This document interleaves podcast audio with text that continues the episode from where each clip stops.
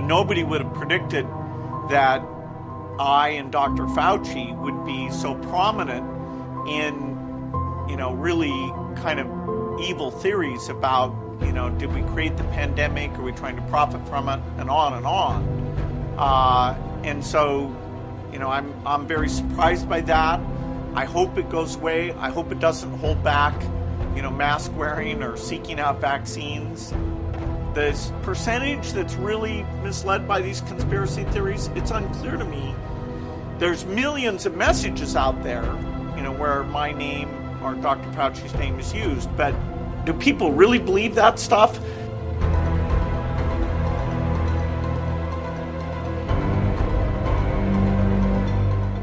The Conspiracy Club. Φίλε και φίλοι, καλησπέρα Και καλώς ήρθατε σε άλλο ένα επεισόδιο του Conspiracy Club. Είμαι ο Γιώργος και όπως πάντα μαζί μου είναι ο Δήμος. Δήμο, γεια σου. Γεια σε όλους τους ε, φίλους και τις φίλες ακροατές μας. Και σήμερα έχουμε για άλλη μια φορά την τιμή να έχουμε δύο εκλεκτές καλεσμένες, την Ιώ και την Κωνσταντία. Καλώς ήρθατε. Γεια.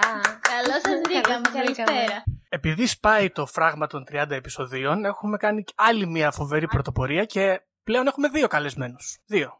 Πώς σας Δεν φάνηκε. ξαναγίνει. Πρωτοπορία, 31ο επεισόδιο, 32ο που είμαστε; Κάπου εκεί πέρα. Στο πρώτο Δήμο. Τρια- 31, κερδίσαμε όλα τα λεφτά. Wow. Δεν έχουμε βγάλει φράγκο στην αλήθεια, Wow, δεν πειράζει. wow. Λοιπόν, το επεισόδιο μας είναι φανταστικό σήμερα διότι γράφουμε σε τρία γεωγραφικά διαμερίσματα της Ελλάδος. Γράφουμε και στα Ιόνια νησιά και στην Πελοπόννησο αλλά και στην Αττική. Παρ' όλα αυτά θέλω να μιλήσω για κάτι πολύ προσωπικό σε όλους σας εδώ. Ε, νιώθω μια στεναχώρια τις τελευταίες εβδομάδες διότι δεν έχουμε μιλήσει για την αστυνομία που αγαπάμε πάρα πολύ. Παρ' όλα αυτά αυτή τη βδομάδα φίλες και φίλοι πήγε πολύ καλά η αστυνομία, έδιρε κάποιους ανθρώπους. Και σήμερα το πρωί που ξύπνησα, ακούστε τι έγινε. Ανοίγω το Messenger, το Facebook και βλέπω επειδή ενημερώνομαι από έναν ε, μασόνο πολιτικό στρατιωτικό της ε, δεξιάς ε, πτέρυγας της πολιτικής και κυριαίο, προσλάβαμε 10 καινούριους αστυνομικούς στην Κέρκυρα. Πράγμα που είναι πάρα πολύ καλό διότι την προηγούμενη χρονιά προσλάβαμε μόνο δύο. Πώς σας φαίνεται; Εντάξει, Θεωρώ πήρατε. Ότι- Ναι, πες Δήμο, συγγνώμη που σε διακόπτω. Όχι, όχι, πήρατε πέντε φορές παραπάνω. Αλλά Κωνσταντή, εσένα σε αφορά και περισσότερο το ζήτημα. Οπότε για πες.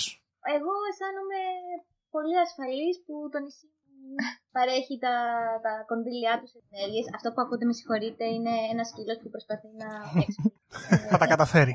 Έχουμε και τρίτο καλεσμένο, δεν τον αναφέρατε. Α, ναι, σωστά. Έχουμε και τη Ροξάνη το σκύλο. Πάρα πολύ καλός σκύλος. Με τι πάθος προσπαθεί. Λοιπόν.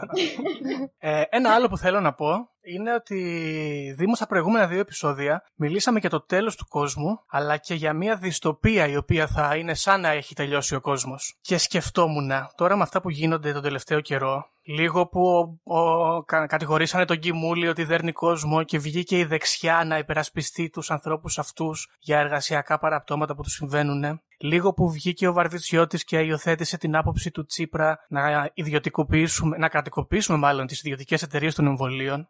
Σκέφτομαι μήπως όντως έρχεται το τέλος του κόσμου. Δεν είναι φοβερό; Κοίτα, Γιώργο, αυτό ε, τε- το είδα κάπου, δεν θυμάμαι σε ποιο social media φωτογραφία, screenshot. Ε, λέει η, ιδε- η ιδεολογική ηγεμονία της αριστεράς τώρα έρχεται από τα δεξιά. Πονηρό. Και είναι τρίπλα, ωραία αυτή. Ε, τώρα εντάξει, όλα αυτά κάνουν τα δικά τους τώρα εκεί πέρα τα παιδιά. Λένε τα ωραία τους, ε, πρέπει να είναι και αυτοί μέσα στη μόδα. Σωστό. Σωστό.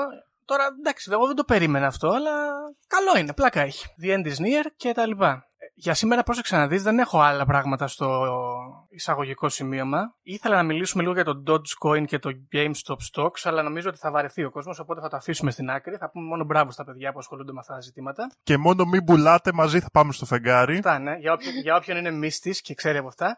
Οπότε, Δήμο μου, μπορείς να μας πεις γιατί θα μιλήσουμε σήμερα. Λοιπόν, ε, σήμερα Γιώργο το ανέφερες ε, πα- σχεδόν λίγο το θέμα. Έχω, το έχω κάνει και spoiler την προηγούμενη φορά. Θα μιλήσουμε για τα εμβόλια σήμερα. Α, θα πούμε για τα εμβόλια. Εντάξει, γιατί γίνεται και πολλή συζήτηση. Είναι και τώρα ετοιμάζονται να μας εμβολιάσουν. Έχουν έρθει καινούργια στοιχεία σε μια πολύ παλιά θεωρία. Οπότε καλό είναι να το δούμε Ε, και να ε, Συγγνώμη, όταν ήσουν το, μικρός το εμβολιαζόσουν. δείξουμε το ιστορικό, ας πούμε. Τι; Όταν ήσουν μικρός εσύ εμβολιαζόσουν. Ναι, έχω εμβολιαστεί.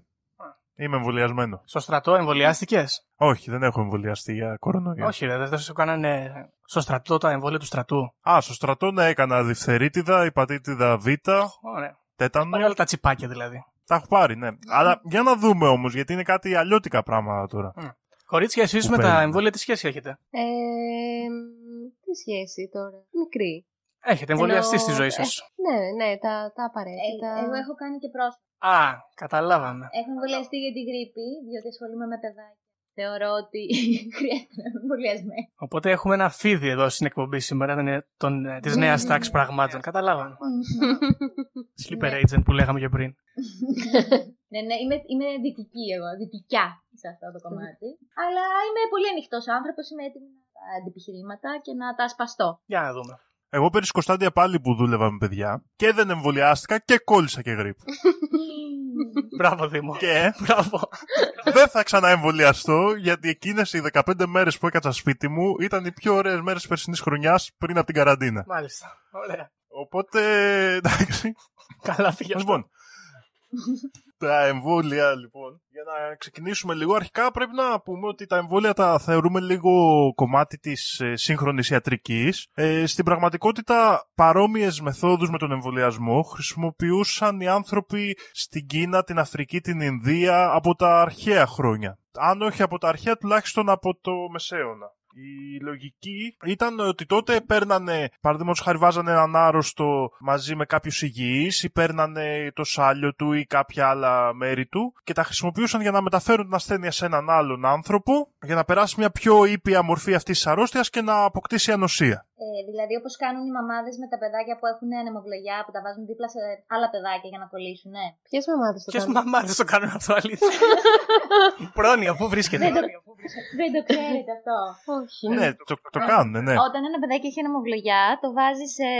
Η μαμά επιλέγει να το βάλει δίπλα σε ένα άλλο παιδάκι που έχει για να κολλήσει την ανεμοβλογιά σε μικρή ηλικία, επειδή σε αυτή τη μικρή ηλικία η αρρώστια αυτή δεν ε, έχει κάποια. Δεν είναι τόσο έντονη.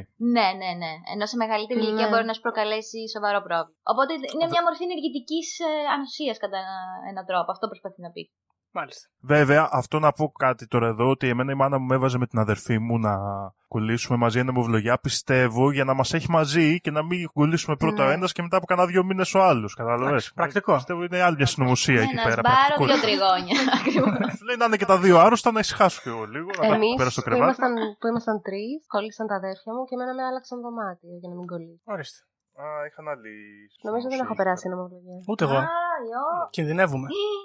Εγώ έχω περάσει, παιδιά. Κι εγώ. Λοιπόν, τέλος πάντων, αυτό, αυτή η τεχνική λοιπόν μεταφέρθηκε στην Αγγλία από έναν ε, μαύρο σκλάβο, παρακαλώ, που τον έλεγαν ονίσιμο. Και αυτή την, ε, ε, την ιδέα άρχισε να τη μελετά ο Έντουαρτ Τζένερ, που κατάλαβε ότι περνώντας μια αρρώστια με κάποιο τρόπο δεν μπορείς να την ξαναπεράσεις και παρατήρησε ότι για την ευλογιά τότε ότι αν κολλήσεις μια αρρώστια από τις αγελάδες αντίστοιχη της ευλογιάς δεν κολλάς και την κανονική ευλογιά. Οπότε φτιάχτηκε το πρώτο εμβόλιο το 1790. Παλαιά. Από τότε λοιπόν ξεκίνησε με το που φτιάχτηκε το πρώτο εμβόλιο ξεκίνησε και το αντιεμβολιαστικό κίνημα. Όντως, απευθείας. Όντως, απευθείας δηλαδή δεν είναι κάτι καθόλου καινούριο. Ωραίο. Δηλαδή ξεκίνησαν οι άνθρωποι και λέγανε μας βάζετε μέσα μας ε, αυτά τα υγρά από τις αγελάδες. Τι θέλετε να κάνετε, θέλετε να μας χαζέψετε, να γίνουμε αγελάδες. Αυτό είναι στα όρια gone sexual, gone wrong. Τέλος πάντων. και εξού και το βαξίν από βάκα που είναι η αγελάδα, έτσι. Τι λες τώρα; Ναι, ε, γιατί είχε βρει μια μορφή ευλογιά ο Έντουαρτ Τζένερ σε αγελάδες, η οποία στον άνθρωπο δεν ήταν καθόλου έντονη, αλλά προκαλούσε ανοσία για την κανονική ευλογιά. Okay. Περνώντας τα χρόνια λοιπόν, άρχισαν να βγαίνουν και άλλα εμβόλια. Νομίζω το επόμενο ήταν για τη Λύσα, από τον Μπαστέρ και διάφορα άλλα εμβόλια. Και το αντιεμβολιαστικό κίνημα πάντα ήταν εκεί. Μάλιστα, σαν ε, ε, έτσι παρατήρηση, ο Μπέρναρντ Σό ήταν μεγάλος αντιεμβολιαστής. Θαυμάζω πάρα πολύ. Ήταν εντελώς κατά των εμβολίων. Και μπράβο του. Και Woke. εγώ ακριβώς. Από παλιά. Βέβαια ήταν και υπέρ της ευγονικής, Γιώργο. Δεν ξέρω πόσο εγώ Ε, ήταν αυτό. εντάξει. Κοίτα, αυτή η ιδέα είναι παρεξηγημένη γιατί είναι ωραίο aesthetic, κακή άποψη. Τέλος πάντων. Μάλλον παρά ήταν woke ο Μπέρναρντ Ναι, Σο. μάλλον. Και τέλος πάντων, να προσπεράσουμε και το 19ο αιώνα, πάντα υπήρχε όμως η διαμάχη και είχαν γίνει ειδικά στην Αγγλία μεγάλες διαμαρτυρίες όταν ο εμβολιασμός προσπάθησε να γίνει υποχρεωτικός από το κράτος τότε. Γίνεται τέλος πάντων ο εμβολιασμός κρατικός. Οι περισσότεροι άνθρωποι αρχίζουμε και έχουμε τα πλεονεκτήματα, ας πούμε, του να είμαστε εμβολιασμένοι και να μην υποφέρουμε κα- από κάποιες ασθένειες. Κάποιες ασθένειες εξαφανίζονται τελείως και φτάνουμε στον 20ο αιώνα και θα κάνουμε ένα άλμα έτσι στο τέλος του 20ου αιώνα, εκεί 1980, που είναι η χρυσή εποχή ουσιαστικά του αντιεμβολιαστικού κινήματος. Ε, να παρέμβω λίγο. Ναι, ναι. Θέλω να πω ότι οι Illuminati αρχίζουν να προσεγγίζουν τον ελευθεροτεκτονισμό, Freemasonry που λέμε, στις αρχές του, του 1800. Δηλαδή καμιά δεκαετία μετά τα εμβόλια. Δεν ξέρω, εγώ το αφήνω αυτό εδώ. Σκεφτείτε τα. Α, λες ότι ήταν τέτοιο. Κοίτα, οι Illuminati φτιάχτηκαν γύρω στα 15 χρόνια πριν τα εμβόλια από τον Adam Weishaupt. Θα τα πούμε σε άλλο επεισόδιο. Ε, Αυτό, απλά, απλά το λέω εδώ και κρίνετε εσείς μόνοι σας. Ε, εντάξει, σίγουρα θα μπορούσε να υπάρχει μια συσχέτιση. Λοιπόν, το... γιατί πάμε στο 1980 λοιπόν και κάνω αυτό το άλμα, γιατί τότε αρχίζει και γίνεται λίγο, ξέρεις, μπαίνουν και τα media στη φάση μέσα και αρχίζει και γίνεται ένα ε, έτσι μαζικό κίνημα μέσων που είναι κατά των εμβολίων. Έχουμε λοιπόν, πρώτα ξεκινάμε μια εκπομπή της Λία Τόμψον, που ασχολείται με το εμβόλιο DTaP, το οποίο θα το δούμε και μετά είναι κλασικό εμβόλιο ε, στην Αμερική που του επιτίθενται. Και ξεκινάει μια εκπομπή η Λέα Τόμψον, στην οποία αρχίζει και λέει ότι το εμβόλιο αυτό είναι υπεύθυνο για διάφορες ε, παρενέργειες, για νοητική καθυστέρηση, για διάφορα πράγματα. Το εμβόλιο αυτό είναι, το... είναι για διφθερίτιδα, τέτανο και κοκκίτη. Είναι ένα κλασικό τε- τριπλό εμβόλιο, ας πούμε, που κάνανε τα παιδιά τότε. Λοιπόν, ο Μέντελσον μετά το 1984 και αυτός ε, συνεχίζει την ίδια ιστορία. Ήταν ένας γιατρός ο οποίος είχε γίνει διάσημος, αλλά έτσι το λέγει ότι είναι ερετικός, ας πούμε, και ιστορίες. Το 1994 τώρα, σε σχέση με τον DTaP, η πρώτη Miss Αμερική που ήταν κουφή, η Heather Whitestone, ισχυρίζεται ότι έγινε κουφή λόγω του DTaP του εμβολίου. Έγινε κουφί, δεν είναι. Όχι, όχι, ναι, ότι κουφάθηκε δηλαδή λο- λόγω αυτού του εμβολίου. Μάλιστα. Εντάξει. Έχουμε κάτι που να το τεκμηριώνει αυτό ή απλά το ήταν ο λόγος Όχι. Αυτή της μίλαγες και δεν Αυτή απαντούσε. το ίσως, είπε. ξέρω εγώ. Μάλιστα. Αυτή το είπε. Αχα. Και βέβαια ο παιδίατρος της βγήκε αργότερα. Δεν ξέρουμε βέβαια αν βγήκε μόνος του ή πληρώθηκε από τους Illuminati ή κάτι τέτοιο. ε, και είπε ότι όχι, η- ότι αυτή έχασε την ακοή της από μηνυγκίτιδα, Μμ. που αν είχε κάνει το εμβόλιο ας πούμε μπορεί, θα μπορούσε να την αποτρέψει, αλλά Τέλειο. τώρα δεν ξέρουμε τώρα τι γίνεται εδώ πέρα. Και ε, παιδιά, τα περισσότερα που θα δούμε από εδώ και πέρα, ε, τα επιχειρήματα, περνώντας δηλαδή στη σύγχρονη εποχή, αυτά που λέγονται σήμερα, όλα τα επιχειρήματα είναι λίγο τέτοια. Δηλαδή βγαίνει ο ένας λέει γίνεται αυτό, βγαίνει ο άλλος λέει δεν γίνεται αυτό. Μάλιστα. Για να δούμε. Το σύγχρονο αντιεμβολιαστικό κίνημα ξεκινάει από έναν γιατρό, τον Άντριου Wakefield, ο οποίος το 1998 σε ένα πολύ διάσημο περιοδικό ιατρικό, το Lancet, εκδίδει μία έρευνα που μελέτησε 14 παιδιά με αυτισμό και βγάζει το συμπέρασμα ότι οφείλεται η ανάπτυξη του αυτισμού στο εμβόλιο το MMR, ένα άλλο αντίστοιχο εμβόλιο που κάνουν τα μικρά παιδιά τριπλό. Βέβαια εδώ αρχίζει μια ολόκληρη ιστορία μετά, γιατί αρχίζουν και βγαίνουν έρευνες πως αυτή η έρευνα δεν βγαίνει συνεχώς. Και φτάνει και στο επίπεδο το Lancet να ανακαλέσει το άρθρο. Μμ. Να δηλώσει δηλαδή ότι δεν το δέχεται πλέον, σαν έγκυρο. Ποιος ξέρει γιατί.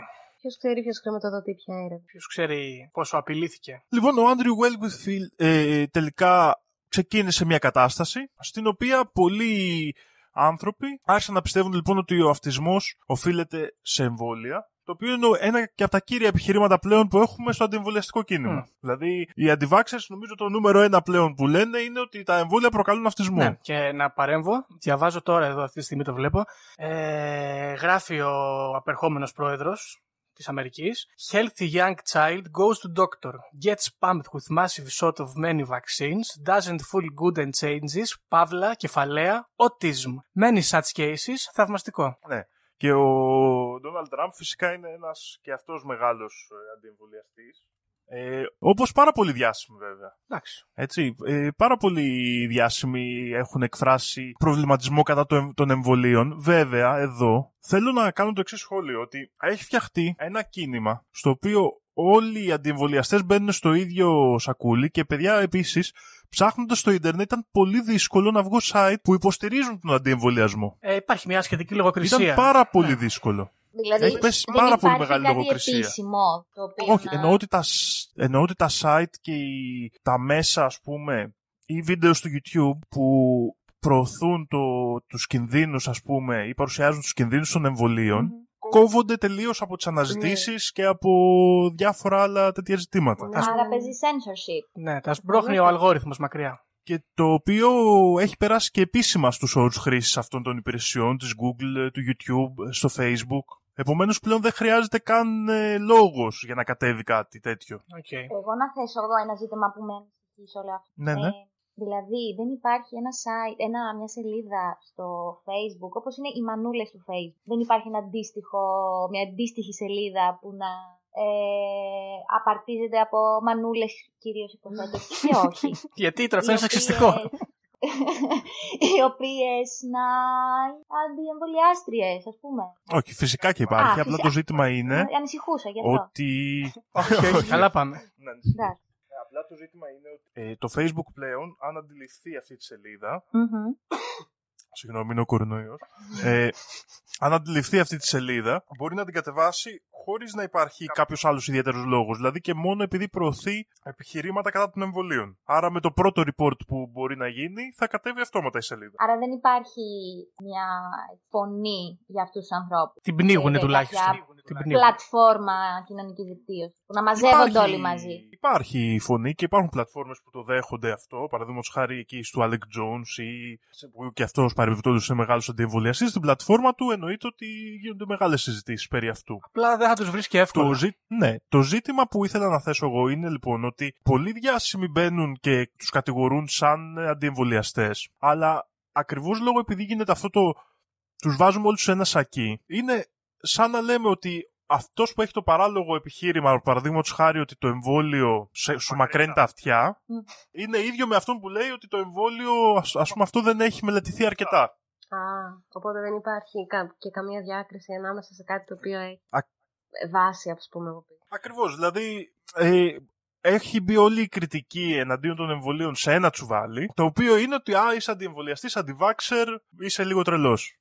Εντάξει, ε, να Κάπως παρέμβω έτσι και να δηλαδή πω... εγώ το παρατήρησα όπως το έψαχνα. Να σου πω και κάτι που λίγο μπορεί να ακούγεται λίγο άσχημο, αλλά anyway. Ισχύει με πάρα πολλά πράγματα αυτό που κάνουν ένα hype στα μέσα. Παραδείγματος χάρη με το κίνημα MeToo, μπορεί κάποια στιγμή να κατηγορηθεί κάποιος και απόψεις που μπορεί να τον υπερασπίζονται, άσχετα αν ξέρω εγώ, η κατηγορία είναι πολύ τεκμηριωμένη ή όχι, δεν ακούγονται. Και σμπρώχνονται, τις ε, τραμπουκίζουν. Ναι. Και αυτό μπορεί να ισχύσει και για πράγματα όπως ο κορονοϊός που δεν έχουν να κάνουν με εμβόλια. Πάλι, άμα μιλήσεις για τα μέτρα ας πούμε, του κορονοϊού, πάλι μπορεί να πάθεις το ίδιο πράγμα. Πιστεύω ότι γίνεται λίγο λόγω κατανάλωσης και τον τρόπο που λειτουργούν τέλος πάντων τα social media και τα μέσα μαζικής ενημέρωσης να βγουν όλα γρήγορα, να τα προλάβουμε όλα, να τα καταναλώσουμε όλα γρήγορα. Ναι, ισχύει πάρα πολύ αυτό, Γιώργο. Νομίζω, νομίζω βέβαια ότι έχει αλλάξει και αρκετά, έχει αρχίσει και αλλάζει αρκετά ο τόπος του ίντερνετ. Χώρου. Ναι. Παίζει πολύ περισσότερη λογοκρισία. Ισχύει. Είναι πολύ πιο ελεγχόμενο μέσο. Ναι, και έχει αρχίσει και δημιουργείται αυτό, είναι λίγο το, το, το αποτέλεσμα λίγο του social media, ότι πλέον λειτουργούμε σε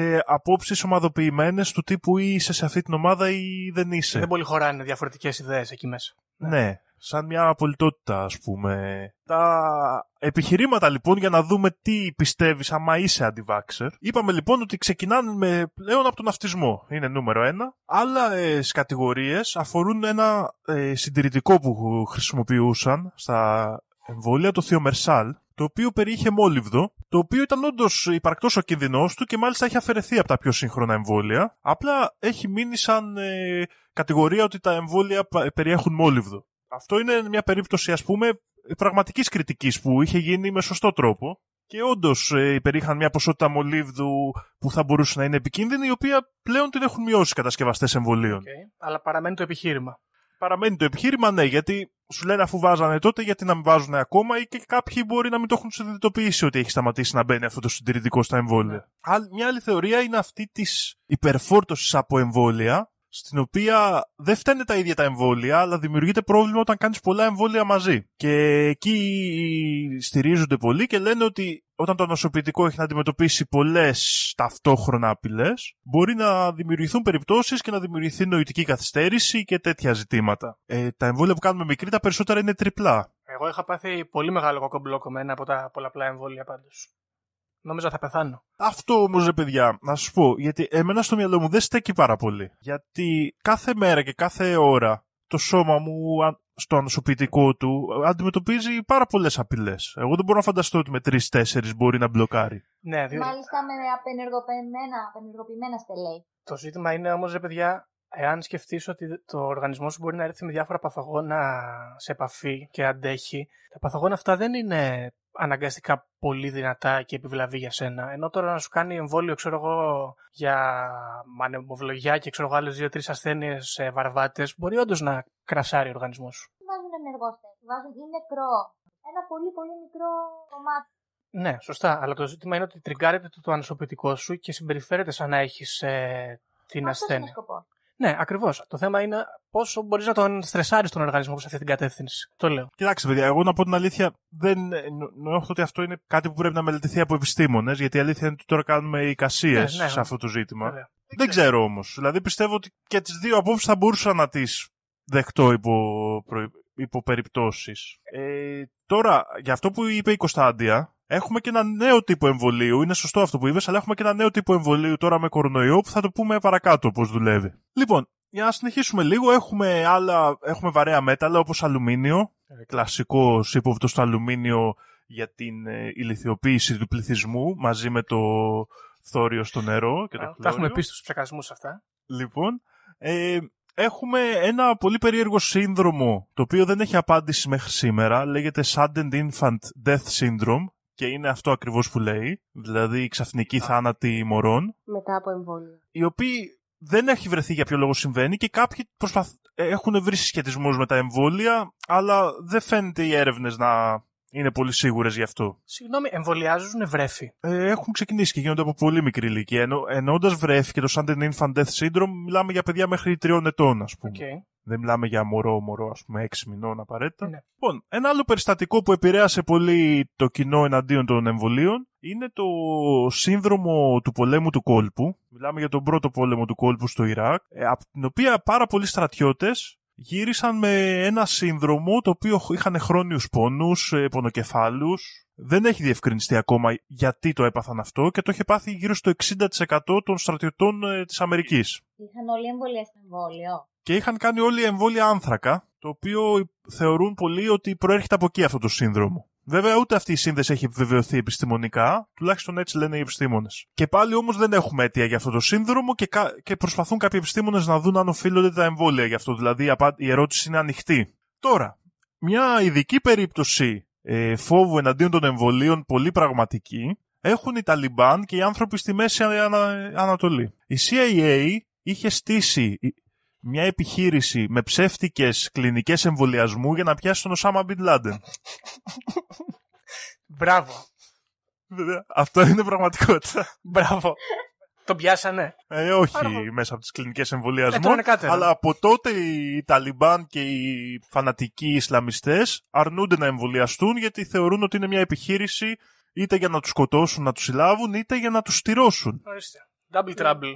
Πονηρό. Κοιτάξτε, αυτή, αυτός ο φόβος ε, δεν είναι και αβάσιμος με βάση... Δηλαδή, άμα κανείς γνωρίζει την ιστορία από χώρες της Σκανδιναβίας. Της Σκανδιναβίας; Γιατί- Ναι, ναι, δεν ξέρω αν γνωρίζετε για μια κλινική σε quote ε, η οποία υπήρχε μέχρι πολύ πρόσφατα. Ε, στην οποία όσοι άνθρωποι δεν ήταν αμυγός, είχαν μεταναστεύσει και είχαν παντρευτεί κάποιον που δεν ήταν Σουηδό, ε, υποτίθεται ότι πήγαιναν στην κλινική για άλλους λόγους, αλλά στην πραγματικότητα στειρώνονταν ώστε να κρατηθεί η φυλή καθαρή. Οκ. Ορίστε. Ναι, δεν το είχα ακούσει. Πονηρό. Και έτσι δεν κάνανε παιδιά και γλιτώνανε τα έξοδα. Ορίστε, πάντως, από όλα τα επιχειρήματα που έχουμε ακούσει, νομίζω ότι αυτό είναι το πιο απτό, ας πούμε. Και άμα μπλέκεται και η CIA, σίγουρα είναι ύποπτο. Και το οποίο ανοίγει και την κουβέντα ότι όντως όταν εμπιστεύεσαι τον εαυτό σου σε ένα γιατρό, με κάποιο τρόπο πρέπει να έχεις εξασφαλίσει την εμπιστοσύνη σου ανάμεσά τους. Ότι δεν ανήκεις στη CIA και ότι δεν θα σε βάλει να σκοτώσεις. Σε κάνεις sliver agent, ε. ναι, ας πούμε. Εντάξει, συγγνώμη, εγώ το φοβάμαι αυτό, αλλά δεν ξέρω. Εύλογο. Ένα άλλο που μου άρεσε είναι ότι το εμβόλιο για τον ιό HPV που ε, γίνεται σε θηλυκούς ανθρώπους περισσότερο και υποτίθεται ότι αποτρέπει το καρκίνο στον τράχυλο της μήτρας υπάρχει μια μεγάλη θεωρία ότι προκαλεί αύξηση στην ερωτική διέγερση ας πούμε. Πονηρό. Παιδιά, δεν ξέρω τι συμβαίνει εδώ πέρα Δεν το έχω και ο- ξανακούσει. ότι ναι, ειδικά στην Αμερική και πολλές ε, ε, μαμάδες ας πούμε όπως Μάλλον- η Κωνσταντή είχαν Μανούλες βγει και Αμερικής. δήλωναν ότι πολλές μανα- μαμάδες του φουμπού ας πούμε είχαν βγει και διαδήλωναν ότι κάνουν τα κορίτσια τους, ας πούμε, πιο. Πόνοι. να θέλουν, ναι. Παναγία μου. Γιατί ήταν πρόβλημα αυτό. Δεν ξέρω βέβαια γιατί, Γιατί είναι, είναι πρόβλημα πρόβλημα αυτό. Ειδικά σε χώρες με υπογεννητικότητα. Και αλλά. σε- γνωρίζουμε τις πολιτείες της Αμερικής. Να υποθέσω Α, ότι ήταν λοιπόν, στο όχι. εσωτερικό. Εγώ θα πω. Μάλλον, μάλλον, ναι, μάλλον. Λοιπόν, αυτό το εμβόλιο λοιπόν. Δεν ξέρω, δοκιμάστε το. Αν δουλεύει. Το έχουμε κάνει, δεν έχω παρατηρήσει. Α, Συγγνώμη, αυτό είναι το πονηρό όμως, ότι δεν θα παρατηρήσει τη διαφορά γιατί το κάνει σε μικρή ηλικία. Από ό,τι καταλαβαίνω. Δεν Όχι, ήμασταν μικρές πολύ όταν πρώτο βγήκε. η Εγώ δεν το Όικιν. έχω κάνει. Α, εγώ το έχω κάνει, αλλά Νομίζω αυτό το εμβόλιο έγινε διαθέσιμο μετά το 2010. ναι. ναι, τώρα πρόσφατα Α, σχετικά. εντάξει, Ναι, οπότε Ιούνιο. δεν ήμουν πάρα πολύ. Debunked. Πάει αυτό. Λοιπόν, πάνω κάτω, παιδιά, αυτές είναι οι απόψεις του αντιεμβολιαστικού κινήματος πριν τον κορονοϊό. Μμ. Πώς σας φαίνεται μέχρι εδώ, τι, τι λέτε για την ιστορία; Ε, κοίτα, μπορώ να καταλάβω κάποια από αυτά, κάποια άλλα είναι ακραία πολύ, αλλά δεν πειράζει. Καλή είναι η φαντασία στους ανθρώπους. Το μόνο που παρατηρώ κοιτάζοντας εδώ το χαρτάκι με τις σημειώσεις είναι ότι κάποια από αυτά τα πράγματα ισχύουν, κάποια δεν ισχύουν. Αυτά που ισχύουν ε, τα θάβουμε και αυτό είναι πρόβλημα. Δηλαδή δεν ψινόμουν άμα μου έλεγες ξέρω εγώ τώρα στα... θάβουμε. Τα θάβουμε. Εσύ τώρα ας πούμε και βγαίνουν αυτοί οι- οι αντάρτες ας πούμε και τα λένε και τους κοροϊδεύουμε. Διότι εγώ δεν θα ψινόμουν να καταπίνω αλουμίνιο τώρα να με κάνουν ηλίθιο. Περισσότερο από ότι είμαι εν τέλει σε εμβόλια τώρα. Τι να σου πω, δεν ξέρω. Επίσης, είναι τρομακτική και η, η πράξη του εμβολίου. Τις σύριγγες, βελόνες, το ένα τ' άλλο. Οπότε καταλαβαίνω. Καταλαβαίνω γιατί έχουμε μανία με τα εμβόλια πάλι. Δεν ξέρω, εσείς κορίτσια τι λέτε; Η αλήθεια είναι ότι πιστεύω γενικά ότι το μεγαλύτερο κομμάτι του πληθυσμού δεν χρειάζεται αλουμίνιο. Χαρακτηριστεί κάπως. Ε, κατά τα άλλα, πιστεύω πως οι περισσότερες θεωρίες ε, αντί ε, δεν έχουν την επιστημονική ρε παιδί μου, εγκυρότητα από πίσω και όντως υπάρχουν λίγες που την έχουν και δίνω, δίνω ένα ποσοστό μ, θαψίματος ξε- ότι ισχύει αυτό το πράγμα γιατί αυτό που με προβληματίζει εμένα γενικά είναι ότι οι φαρμακευτικές έχουν, ξέρεις, κυριαρχούν. Ναι, εντάξει, Και είναι ελέγχουν μεγάλες πάρα πολύ. επιχειρήσεις. Ισχύει. Ελέγχουν πολύ περισσότερο από όσο γνωρίζουμε τον κόσμο. Οπότε είμαι αρκετά προβληματισμένη, εγώ θα πω. Επίσης, θέλω να πω εδώ πέρα ότι όπως σε όλες τις θεωρίες συνωμοσία, οι συνωμοσιολόγοι φίλοι μας, οι συνάδελφοι, δεν κάνουν πάρα πολύ μεγάλη επιστημονική έρευνα. Καλά κάνουν, μην κουράζονται οι άνθρωποι. και ο καθένας και στον κλάδο του, στο κάτω-κάτω. ε, οπότε εδώ συμβαίνει το ίδιο, αλλά από την άλλη ούτε οι γιατροί μπορούν να δώσουν, από ό,τι κατάλαβα, για κάποια από αυτά πολύ συγκεκριμένες απαντήσεις. Όπως ας πούμε για το Sudden Infant Death Syndrome ή για αυτό που έγινε στο Ιράκ. Τώρα, εγώ έχω τις αντιρρήσεις μου ως προς το μόλιβδο και το μήνυ και τα σχετικά. Όντως μπορεί να ήταν συστατικά κάποιων πρώιμων. Αλλά στην πορεία θεωρώ τα συστατικά αυτά αναφερέθηκαν εφόσον προκαλούν ε, μια. Τους, ε, Οι αντιεμβολιαστέ θεωρώ ότι θα πρέπει να είναι λίγο πιο updated με τις εξελίξεις και τα καινούργια συστατικά και να μην μένουν, ας πούμε έτσι, στάσιμοι. Τώρα δεν θέλω να κάνω το δικηγόρο του Μέρωση. διαβόλου, ούτε να γίνω μεριστικό, αλλά μπορείς να πεις με σιγουριά ότι έχουν αφαιρεθεί, ακόμα και αν στο λέει η φαρμακευτική ότι έχει γίνει. Και το λέω αυτό γιατί έχει συμβεί στο παρελθόν να βγαίνουν επιστημονικές έρευνες, όπως παράδειγμα για τη ζάχαρη που λέγανε ότι κάνει πολύ καλό, ή για το γκαπνό, ότι αποτρέπει τον, ναι, ότι αποτρέπει τον καρκίνο, ας πούμε, το τσιγάρο. Και πολλά χρόνια μετά μαθαίνετε ότι. και είναι mainstream άποψη αυτό, έτσι. Και α- α- πολλά χρόνια μετά μαθαίνετε ότι ήταν πληρωμένες αυτές οι έρευνες από τις ίδιες εταιρείες. Καλά, αυτό με τις έρευνες και το ότι είναι απληρωμένες από συγκεκριμένες εταιρείες είναι κάτι το οποίο πάντα πρέπει να λαμβάνεις υπόψη. Ναι. Θεωρώ όμως ότι το να αναλυθεί το περιεχόμενο ενός εμβολίου δεν είναι δά και πολύ δύσκολο. Ναι, δεν Ε, έχει άδικο. εντάξει, προφανώς μπορώ να το κάνω εγώ, αλλά αν το πάω με κατάλληλη εξοπλισμό, θα μπορούσα να το ελέγξω. Ναι, οκ. Υπάρχει αυτή η ασ- η δικλίδα ασφαλείας στον επιστημονικό χώρο ότι μπορεί να ελεγχθεί από άλλους άσχετους επιστήμονες που δεν ενδιαφέρονται Ακριβώς. για κέρδη, ας πούμε. Οκ. Για να δούμε, γιατί α- αυτό ισχύει για τα παλιά εμβόλια που περιέχουν μέρος του ιού, ας πούμε. Αλλά για τα καινούρια εμβόλια, όπως αυτά που βγαίνουν για τον κορονοϊό, που ακούμε mRNA, mRNA κλπ, δεν είναι πολύ εύκολο να το κάνεις.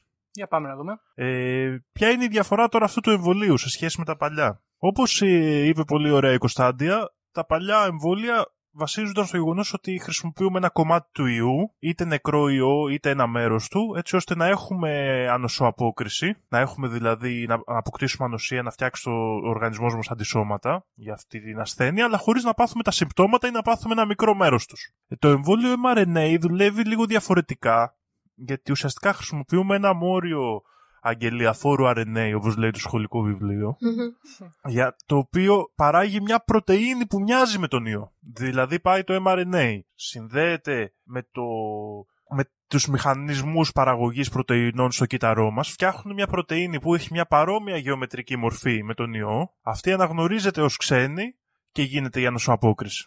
Okay. Άρα στην ουσία δεν εισάγουν ε, τον ιό αυτό καθ' αυτό ή κάποιο μέρος του ιού. Όχι. Αλλά είναι ένας ε, μασκοφόρος, ένας ε, απομίμηση του ιού. Ε- Εισάγουμε ουσιαστικά μια πληροφορία για να φτιάξουν τα κύτταρά μας κάτι που μοιάζει με τον ιό. Okay. Εντάξει. Το οποίο ήδη είναι λίγο ε, sci-fi από μόνο του.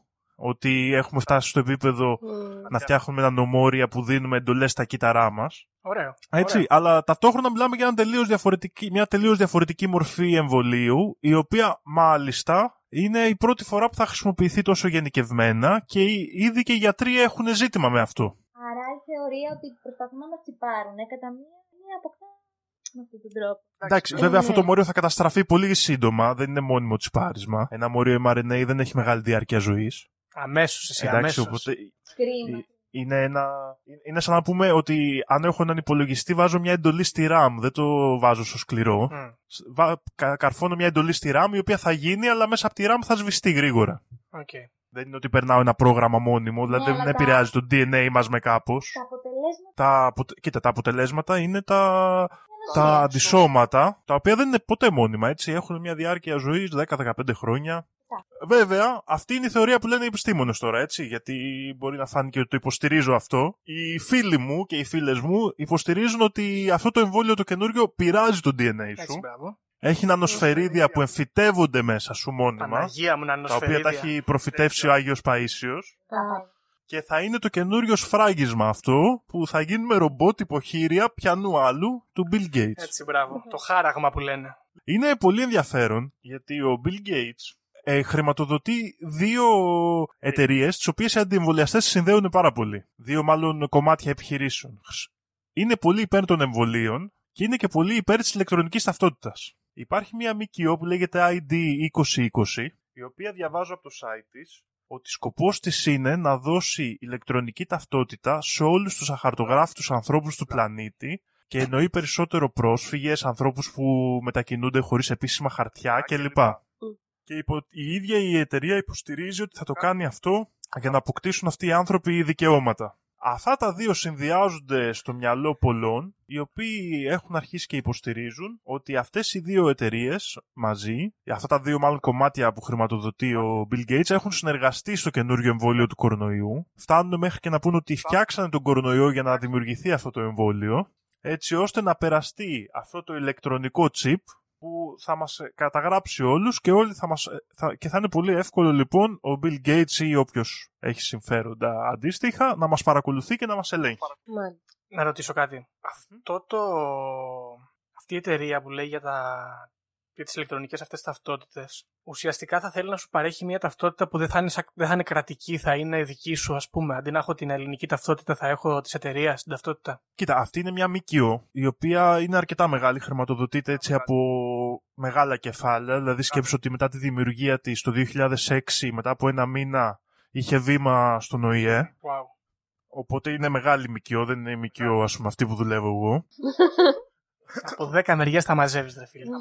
Σταμάτα. Από όπου μπορώ παιδιά; Σταμάτα. Λοιπόν, και σκοπός της είναι να μελετήσει πώς μπορεί να γίνει αυτό υποτίθεται. Δηλαδή δεν έχει κάποιο προϊόν. Μελετά, ας πούμε, τι σημαίνει ψηφιακή ταυτότητα και με Οκ. ποιο τρόπο οι άνθρωποι θα μπορούσαν με κάποιο τρόπο να αναγνωρίζονται νομικά ή με κάποιο άλλο τρόπο και τι σημαίνει δηλαδή να αναγνωρίζεσαι. Ουσιαστικά δηλαδή είναι πιο ερευνητική η δουλειά της αυτή που παρουσιάζει. Μπράβο, ναι, ναι, ναι. Εντάξει, δεν έχει κάποιο προϊόν, δεν είναι μια εταιρεία. Ναι, ή έτσι λένε τέλος πάντων. Βέβαια, στο μυαλό πολλού, πολλών ε, έχει προϊόν αυτή η εταιρεία, το οποίο είναι το καινούριο νανοτσίπ, ας πούμε, που θα μπει σε όποιον κάνει το εμβόλιο του κορονοϊού. Ωραία.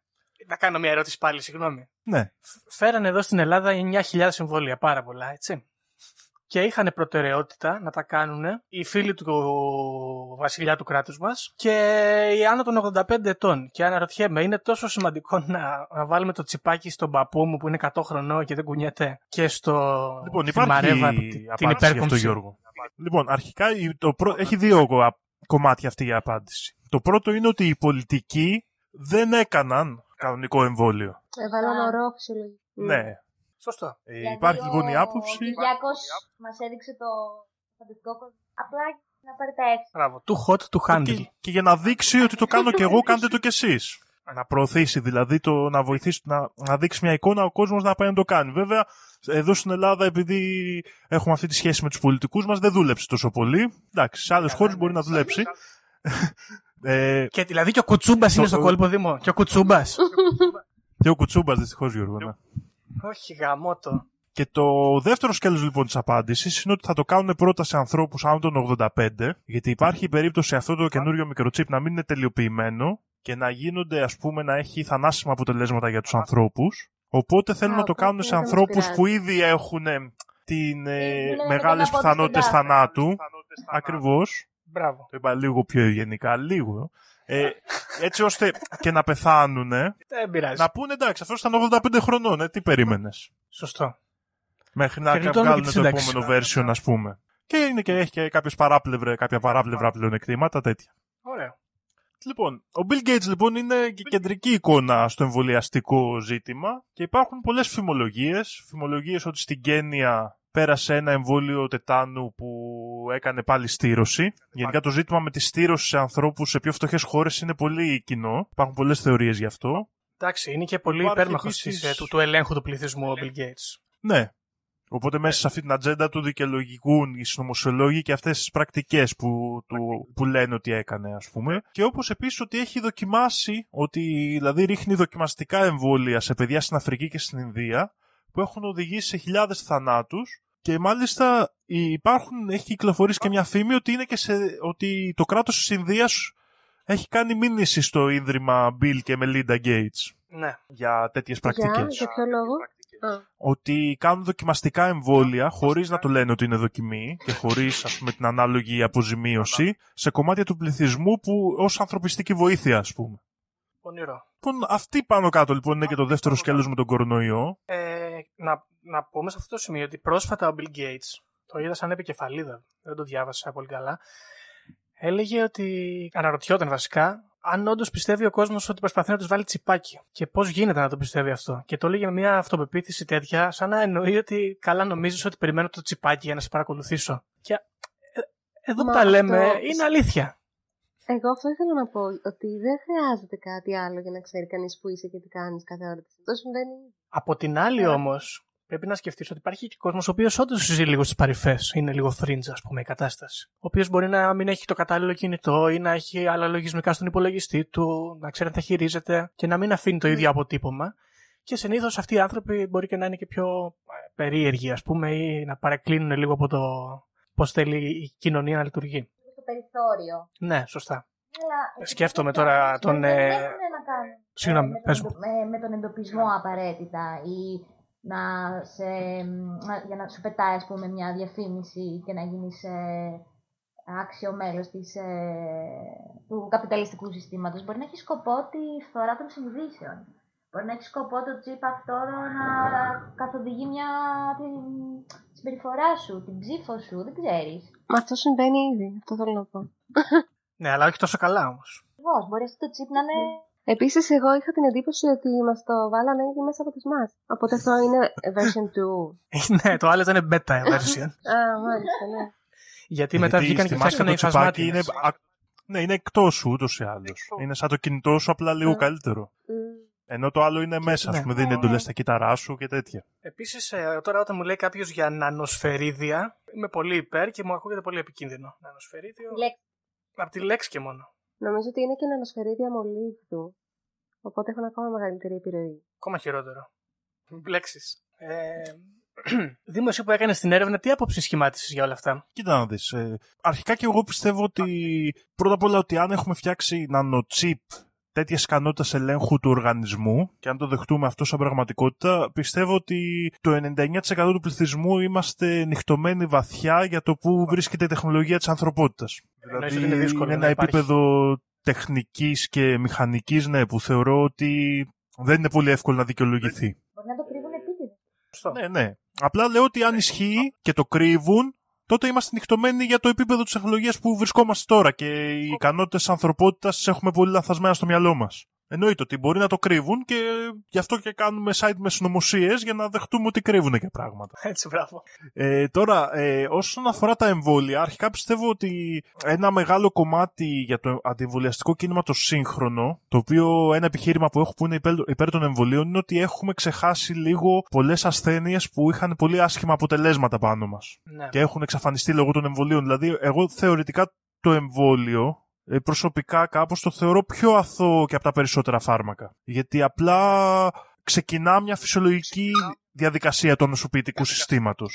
Είναι σαν τη βραχυκλώνη, ας πούμε, για να γίνεται απλά λιγότερο ε, επικίνδυνη. Damage. Και σε αυτή την έννοια είμαι υπέρ των εμβολίων κατά μεγάλο βαθμό. Από την άλλη, θεωρώ ότι το αντιεμβολιαστικό κίνημα, όχι στην πληρότητά του, αλλά έχει μέσα κόσμο που θέτει πολύ σωστά ερωτήματα. Και τα ερωτήματα αυτά ξεκινάνε από την πολύ απλή ερώτηση του τύπου μπορούμε να εμπιστευτούμε τους επιστήμονες, τους ερευνητές γενικά όλο αυτόν τον κόσμο που λέει ότι θέλει το καλό μας; Και νομίζω ότι είναι πολύ άσχημο αυτό που συμβαίνει με την επιθετικότητα εναντίον κάθε ιδέας που δεν, είναι, δεν ακολουθεί τη, την καθιερωμένη, καταλαβαίνοντας όμως ταυτόχρονα ότι τα εμβόλια για να είναι αποτελεσματικά απαιτούν μεγάλη αποδοχή, έτσι. Δηλαδή στα εμβόλια έχουμε και πρακτικό λόγο που απαιτείται αυτή ας πούμε, η υποχρεωτικότητα, αυτή η επιβολή τους κατά μία έννοια. Απλά θα μου άρεσε να,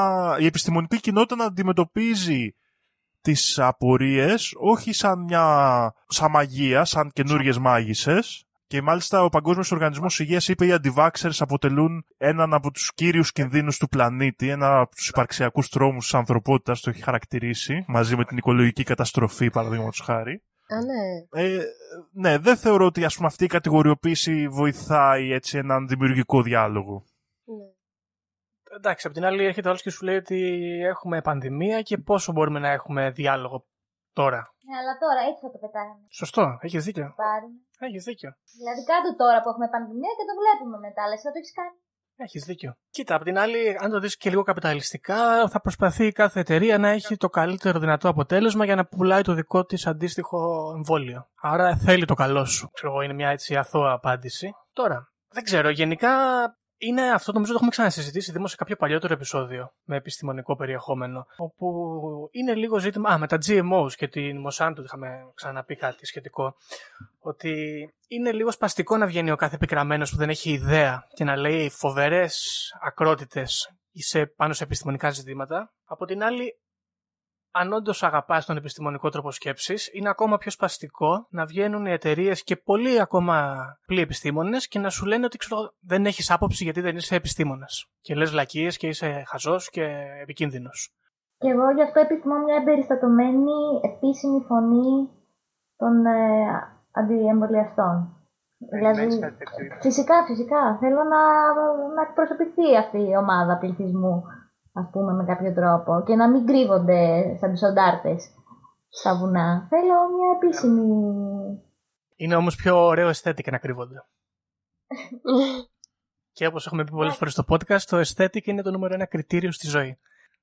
Δεν Το θα ζήτημα, θυσιάσουμε τη παιδιά, ζωή εμένα μας. που, με, που με ανησυχεί περισσότερο είναι ότι ας πούμε τώρα, αν ε, πεις ότι πας να κάνεις, ας πούμε είσαι ερευνητής, ε, βιολόγος, γιατρός ή οτιδήποτε και πεις ότι θέλω να κάνω έρευνα για τον κίνδυνο αυτού του εμβολίου παραδείγματος χάρη, ε, με αυτό το κλίμα που υπάρχει αυτή τη στιγμή ίσως είναι και ακραία δύσκολο να υπάρξει χρηματοδότηση για αυτή την έρευνα. Ε, Ε, από την δηλαδή άλλη ήταν... Ναι, δεν- θεωρώ δεν ότι αυτή η φαίνεται- τακτική Ναι. ε, μπορεί να δημιουργήσει Εμένα- δηλαδή, και προβλήματα επιστημονικά άμεσα.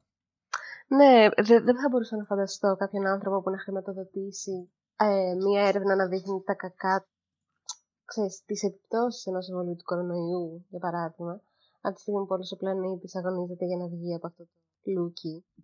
Άρα ίσως να μην, ε, όλο αυτό να μην επιτρέψει μια αντίθετη άποψη να εμφανιστεί. Ή, ε, που πάντα εγώ πιστεύω ότι πρέπει να ακούγονται και οι δύο πλευρές. Να φαίνονται με τον ένα ή τον άλλο τρόπο και οι δύο νομίσματα.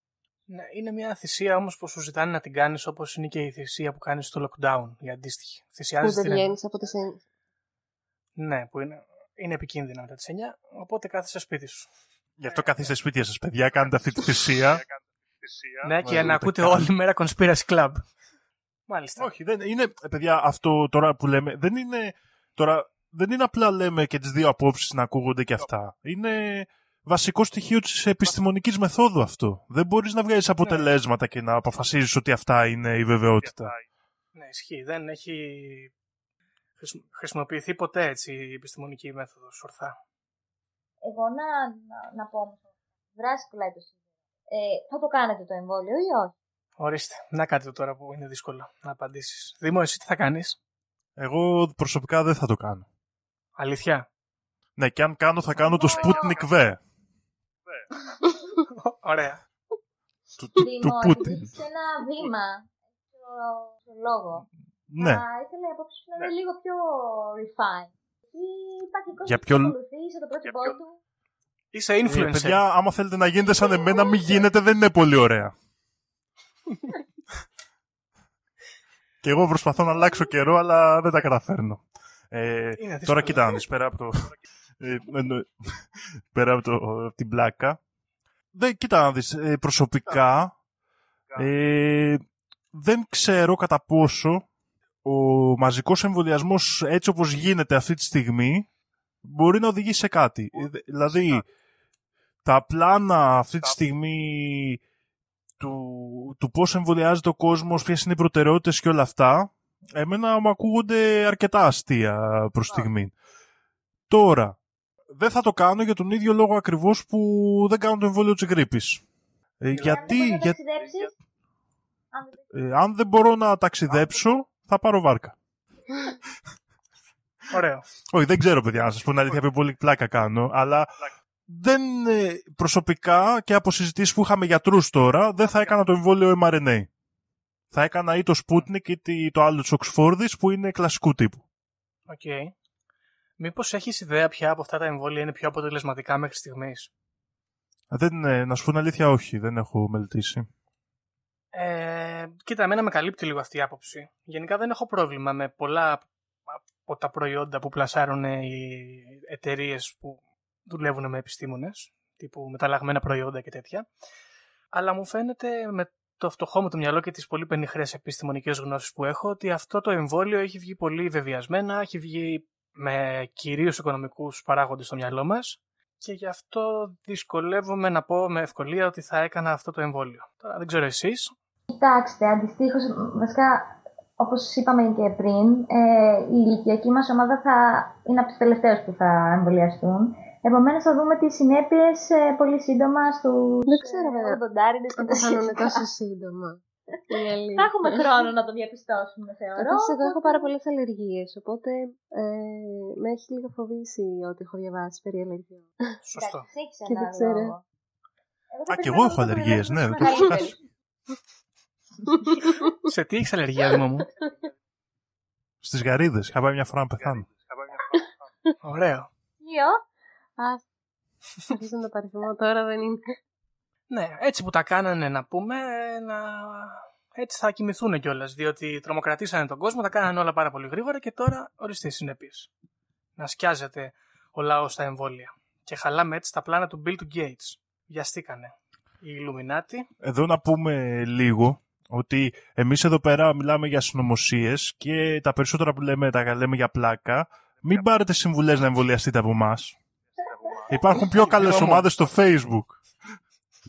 Α, θα ήθελα, θα ήθελα μία τέτοια. Αν υπάρχει μία τέτοια στο Facebook και αυτή τη στιγμή μας ακούει, θα ήθελα να μου προωθήσει τη σελίδα ε, για να μπορώ να ενημερώνομαι. Από μια έγκριτη και έγκυρη σελίδα ε, fake. Ωραία, οπότε στείλτε μας το link να το προωθήσουμε στην καλεσμένη. Είμαστε εδώ για εσάς. Εγώ πάντως Δήμο από σένα θα παίρνω τις ε, πληροφορίες μου για τέτοια πράγματα ε, ιατρικά. Οι ακροατές θα Εντάξει, κάνουν ό,τι Γιώργο, αλλά θέλουν. μην μου ζητήσεις, μην μου ζητήσεις μετά τα ρέστα. Όχι βέβαια. Καθένας είναι υπεύθυνος Λοιπόν. λοιπόν. επιλογές του, το έχουμε πει. Διάσημοι αντιεμβολιαστές. Δεν τους είπαμε. Μπράβο. Εδώ Για είμαστε. να κλείσουμε. Λοιπόν, ο, ο Baldwin, ο γνωστός ηθοποιός.